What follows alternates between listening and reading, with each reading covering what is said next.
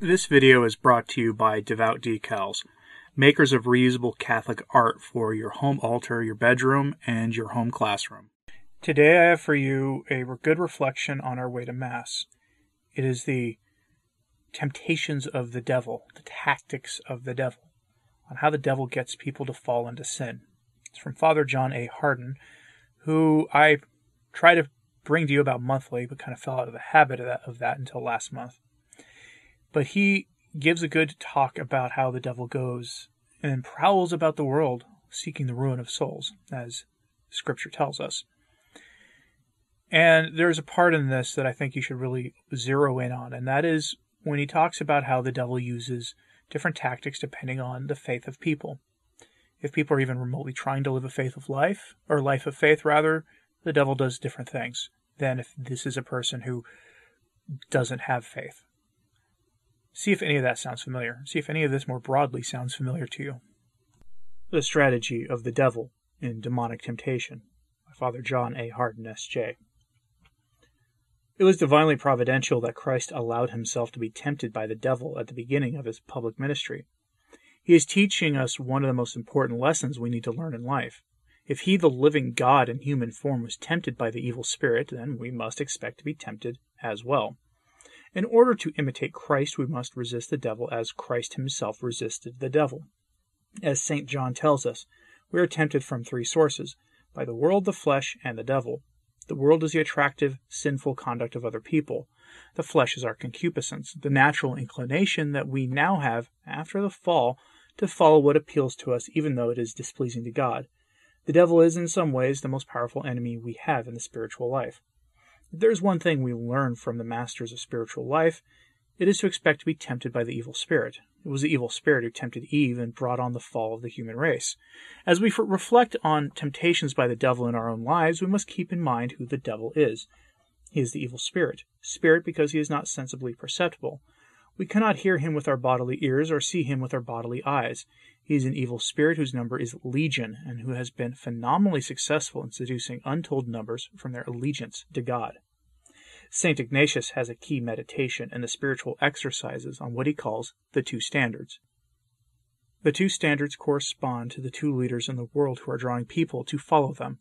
One leader is Jesus Christ, who inspires believing Christians to dedicate themselves to the extension of his kingdom throughout the world. The other leader is Satan, who is trying to seduce people to follow him for the extension of his demonic kingdom, which, in the words of St. Augustine, is the city of man, which is in constant conflict with the kingdom of Christ. The devil knows that you get nowhere alone. You inspire others to follow you. Then you train your followers and disciples, and they will carry on your work. The devil trains his followers to seduce not just people or cities, but whole nations. The character of the devil. If you wish to resist the temptations of the evil spirit, you must know something about their demonic character. He is a liar by nature. He lied to Eve in the Garden of Eden, telling her that God forbade her and Adam to eat of the forbidden fruit because God was afraid that they, Adam and Eve, would come to know what God knows, the meaning of good and evil. The devil tried the devil lied to Judas who betrayed his master because the devil made Judas think he could remain a follower of Christ while remaining a friend of Christ's enemies. The church teaches that what Judas wanted was money. The saints said that this is why Judas ended the way he did. He was deceived. He had gotten his money, but his betrayal and his gain of money brought on the passion of his master, Jesus Christ. The devil deceived Pilate into condemning Christ to death, even though Pilate knew that Jesus was innocent. Over the centuries, this has been the basic tactic of the evil spirit deceit. Pilate feared losing the friendship of Caesar, yet after condemning Jesus, Pilate soon lost his position and died a humiliating, cowardly death. We are talking about who the devil is. The devil became who he is because he envied the majesty of God. Ever since his own fall because of envy, this has been the fundamental means that the devil uses to seduce people from their loyalty to God. It was the devil who inspired Cain to off his brother Abel out of envy. It was the devil who inspired Saul to want to do the same to David out of envy. It was the devil who inspired the scribes and Pharisees to condemn Christ to an ignominious death. Why? Because they envied Christ's popularity among the people. Thousands followed Jesus, spending whole days without eating in order to listen to Jesus. And so the scribes and Pharisees tried the most atrocious way of getting people to listen to them it was the devil, that the apostle tells us, who seduced Judas to betray his master out of envy. Christ tells us the devil is a first offender from the beginning. Unless our first parents had been seduced by the devil, bodily death would never have entered the human race. But the devil is such in the deepest sense. His ambition is to end human souls. Remember, there is a first death, the death of the human body. There is a second death, the death of the soul. The devil's ambition is to do this to human souls by destroying God's grace in their spiritual lives. Being in hell himself, the devil wants nothing more than to bring human beings to join him in his own eternal damnation. The devil is not one person. The devil is an organized battalion of malice. Some of the fathers of the church speak of two mystical bodies in the world. There's the mystical body of Christ, is, which is the church he founded that we call the church militant. There's also the mystical body of Satan, founded by Lucifer, which is literally hell bent on conquering the mystical body of Christ. This is the main reason why the church on earth is called the church militant. It is most important to recognize the organized character of the legions of the evil spirit. Let us be sure that we recognize the church militant as more than just an adjective.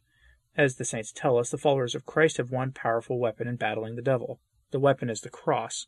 We shall conquer the evil spirit on one condition that we love the cross, venerate the cross, use the cross to defeat the devil and his followers. Once, one more description of the devil. The devil uses civil authority, called the state, to wage war against the followers of Christ. It is surely not coincidental that Pontius Pilate, the civil governor of Palestine, condemned Jesus to a shameful death on the cross. Over the centuries, the enemies of Christ have used the power of the state to undermine the moral teachings of the Savior. They made legal death under state authority in most of the countries of the world, and it's surely the work of the devil. He uses state power. As I've heard from a man just recently, I have spent the last four years of my life in prison for praying the rosary before temples of Moloch. As I said before, the state is the organized battalion which is being used by the devil to destroy the mystical body of Christ. The tactics of the devil. To live the spiritual life according to the teachings of our Lord, we must brace ourselves to expect opposition from the evil spirit. This opposition ranges across the whole spectrum of human nature. The devil is a professional accommodator. He adjusts himself to different people in different ways. I cannot recommend a more informative source of knowledge about the devil's tactics than the two sets of rules for discernment of spirits of St. Ignatius of Loyola. They are the fruits of, of Ignatius's own lifetime struggle with evil spirits in his own personal life and the lives of the followers in the Society of Jesus. The most important thing to know about demonic strategy is how differently the devil tempts what I may call good and bad people. Good people would be those who are sincerely trying to do God's will. They are weak, and they are and they fail. They make mistakes, and they do at times offend God, but their underlying philosophy of life is to be faithful to Jesus Christ. Bad people, on the other hand, are those who are living in sin. They may profess to be Christian believers, or they may be in positions of great importance and influence in church and society, but their philosophy is basically to follow their inclinations. No matter how sinful these may be, in a word, they are living in sin. What is the technology of the devil who is tempting these two classes of people? For those who are seriously trying to remain faithful to God, the devil is unbelievably clever in trying to induce them to worry, to be anxious, be discouraged and despondent, and if possible, even to drive them to despair. The devil's intentions are obvious. He knows such people too well not to know that he would not succeed by tempting them to obvious sin. What he wants to do, however, is to deceive such persons into thinking that a faithful Christian life is burdensome or boring or oppressively difficult. The devil wants to deceive such persons into thinking that such a Christian life is oppressive. It is too much. How does the devil act in tempting people who are already steeped in sin? His policy is to do the very opposite of how he acts with those who are trying to remain faithful to God. If these sinners have a little faith to begin with, he will deceive them into thinking there really is no such thing as sin. As so many modern psychologists and psychiatrists tell their clients, and these are the exact words of a professional published in a book don't be a servant of your conscience. Satisfy your desire. You are in charge of your own life. You determine what is good, and you choose what you want. If these sinners still have some faith in God, the devil will tell them not to worry. God is merciful. In all these cases, the demonic strategy is clear keep sinners in their sinful state of mind and keep them from ever repenting of their sinful state of soul. There is one more device of the father of lies that is so important. It is an underlying theme of what John Paul II's encyclical, The Splendor of the Truth. This is more than a device or even just a tactic. It is a fundamental premise of demonic strategy. As the Holy Father explains, millions of people in the modern world have been deceived into disclaiming that there is no such thing as an inherently or an intrinsically evil action. Nothing that a man does is ever evil by itself. It is only the circumstances or the motives or the situation in which people do things which determine the mortality of their conduct. Once people accept this principle, there is nothing which 2,000 years of Christianity have taught are still sins. Why? Because there are now so many, how well I know, professedly Christian moralists in professedly Catholic universities and seminaries who teach that the, uh, what we call here on Return to Tradition, the Moloch ritual, or chemical barriers to being fruitful and multiplying, and a few other things, are not sinful. Clearly, only the devil could have invented such malevolent theories. Yet they have penetrated academic circles that are shaking some parts of the Christian world to its foundation. The devil as seducer. We should say something more about the tactics of the devil, here as seducer of human minds and wills. The evil spirit seduces the mind by making error appealing. What we now call advertising goes back to the earliest days of recorded history. The ancient Romans publicized what they wanted the people to get with resources they did not have. Today's world, in the most absolute sense of the word, is an age of advertising. The average cost of advertising in America today is over $150 billion every year. Not incidentally, this amount of money is enough to support more than one nation, especially in Africa and Asia. The evil spirit capitalizes on this phenomenon and literally seduces millions. He makes them think that they need what they want, not just because they want it. Take the tragic instability of family life in America. The annual average is now over one separation for every two unions. In the future, it will be even worse as the children of broken homes reach a marrying age, and we have to coin a word now the breaking of the nuptial sacrament age. It always this practice and then there the new union that always follows seems to be the easy way out. It looks like a quick solution to a deep problem. And the press, radio, and television sustain the falsehood by telling married people of the benevolence of the breaking of the nuptial sacrament. The laws of our country abet the practice by making it next to impossible to save a union if one of the partners wants to be released, as they say, from a tyranny of the spouse. The evil spirit tries to seduce not only the human mind, but also the human will. He entices our wills by releasing our passions. He wants to arouse the passions of the flesh, and what is less obvious, the passions of the soul. Why should he want to do this? What connection is there between passion and sin? It is like doing something vicious to purposely cause harm to someone. The more serious the sin and the more often committed, the greater is this induced darkening of man's most precious possession, which makes him most like God, his ability to think. Sinners do not think, they emote, and then write learned volumes defending their irrationality. How otherwise explain the crimes of the two principal dictators of the 30s and 40s who sent uh, who sent millions to their own ends in Siberia and other places. How otherwise explain the mania of the Moloch ritual? No human beings, unless inspired by the devil, could be so cruel as to do this. Only demonic hatred or lust for power and pleasure could explain what we are now witnessing in one in a once civilized country. How to deal with demonic temptations. The apostle St. Peter tells us how to cope with the evil spirit. Peter knew because already in his lifetime the devil had seduced many who had been followers of Christ. The quotation is a bit lengthy, but it is worth giving in full. All of you practice humility towards one another, for God resists the proud and gives grace to the humble. Humble yourselves, therefore, under the mighty hand of God, that he may exalt you in the time of visitation. Cast in all your anxieties upon him, because he, ca- he cares for you. Be sober, be watchful, for your adversary, the devil, as a roaring lion, goes about seeking someone to devour.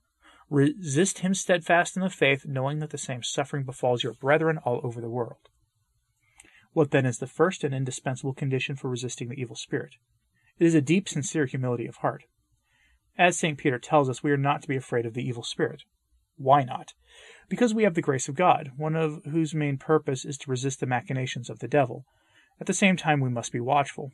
This means that we must expect to be tempted by the father of lies. We must have a clear mind in order to distinguish inspirations from the good spirit and instigations of the evil. We must be sober, which is a strange word in our drink preoccupied society. Sobriety in the language of Scripture means temperance in the use of the creatures in our lives. God wants us to enjoy something of the things He gives us, but He also wants us to endure and endure many creatures. He wants us to remove some creatures. He wants us to sacrifice many things that are naturally pleasing. All this is locked up in that strange word be sober. The devil knows this very well. He cannot read our secret thoughts, but he can conclude to our inner spirit by external behavior, and even as exorcists tell me, the emotional expressions on our face. When St. Peter tells us not to be afraid of the evil spirit, he means more than meet the eye. He means that we should not even show by our emotions that we are afraid of the devil. Our emotional expressions and what we say, how we react, how we allow our feelings to manifest themselves in our bodies, all of these are dangerous in dealing with the devil. We must not only be at peace inside, we but must manifest a peaceful attitude in our external behavior. The devil is especially influential in mastering those who are afraid of him. The courageous behavior of Christ in his temptation by the devil is a pattern of how we should deal with the evil spirit. One strong recommendation never engage the devil in conversation. I mean, never. If you must tell the devil to depart, if you want the devil to go, tell him, but never engage him in what could even be interpreted as a friendly conversation. I have had enough experiences of people foolish enough to engage in conversation with the devil who have suffered disastrous consequences as a result. One more recommendation based on St. Peter's injunction be strong in your faith. This is not a pious cliche. It means that we exercise our faith, courageously undertaking what we believe God wants us to do and not be afraid of the consequences. The faith we need is the faith of living martyrs in our day. We are to be witnesses of the power of Christ as a divine exorcist and never allow ourselves to doubt that God's grace in our lives is more powerful than all the demons of hell. Pray daily to St. Michael the Archangel. He was the first leader of those who had fallen into their eternal torment. St. Michael is our chief commander in dealing with the strategy of the master of evil and the prince of this world. Christ assured us he has overcome the world, which means that we have received from Christ to do the same in our demonically plagued society at the close of the 20th century. Mary, Queen of Martyrs, obtain for us from your Son the wisdom and power of successfully resisting the machinations of the devil in our lives. Your divine Son told us he has overcome the world and the prince of this world by his life and death on the cross. Obtain for us the light we need to recognize the instigation of the evil one and the strength to witness to our Christian faith, the conqueror of evil, until we enter the company of the angels who won their battle against the spirits of the evil at the beginning of time. Amen. And that was Father John A. Hardon, S.J., on the temptations of the devil, on the tactics of the devil, on how the devil prowls about the world. Curious what you thought of this. So, let me know what you think of this in the comments. Yes, I and for those who might be new to Return to Tradition and have heard me say, you know, not nice things about Jesuits, obviously Father John A. Hardon is an exception. He's sorely missed. But let me know what you think of this in the comments, please. Like and subscribe if you haven't, it really does help. As always, pray for the church. I'm Anthony Stine. Ave Maria.